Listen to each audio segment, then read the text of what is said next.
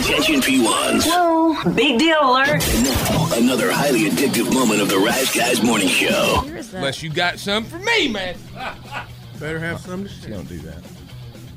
Well, here's a different take on the Batman movies. Here's a treatment that you may love or you may hate. Sources say that around 10 years ago, director Zack Snyder wanted to go a different way with the DC Extended Universe. And sources say that he developed a storyline where Batman gets Lois Lane pregnant. And then Batman dies and Lois raises a child with Superman. So... right, the opposite of Forrest Gump. P1s, feed your need for CRT at theratsguys.com and on the Odyssey app.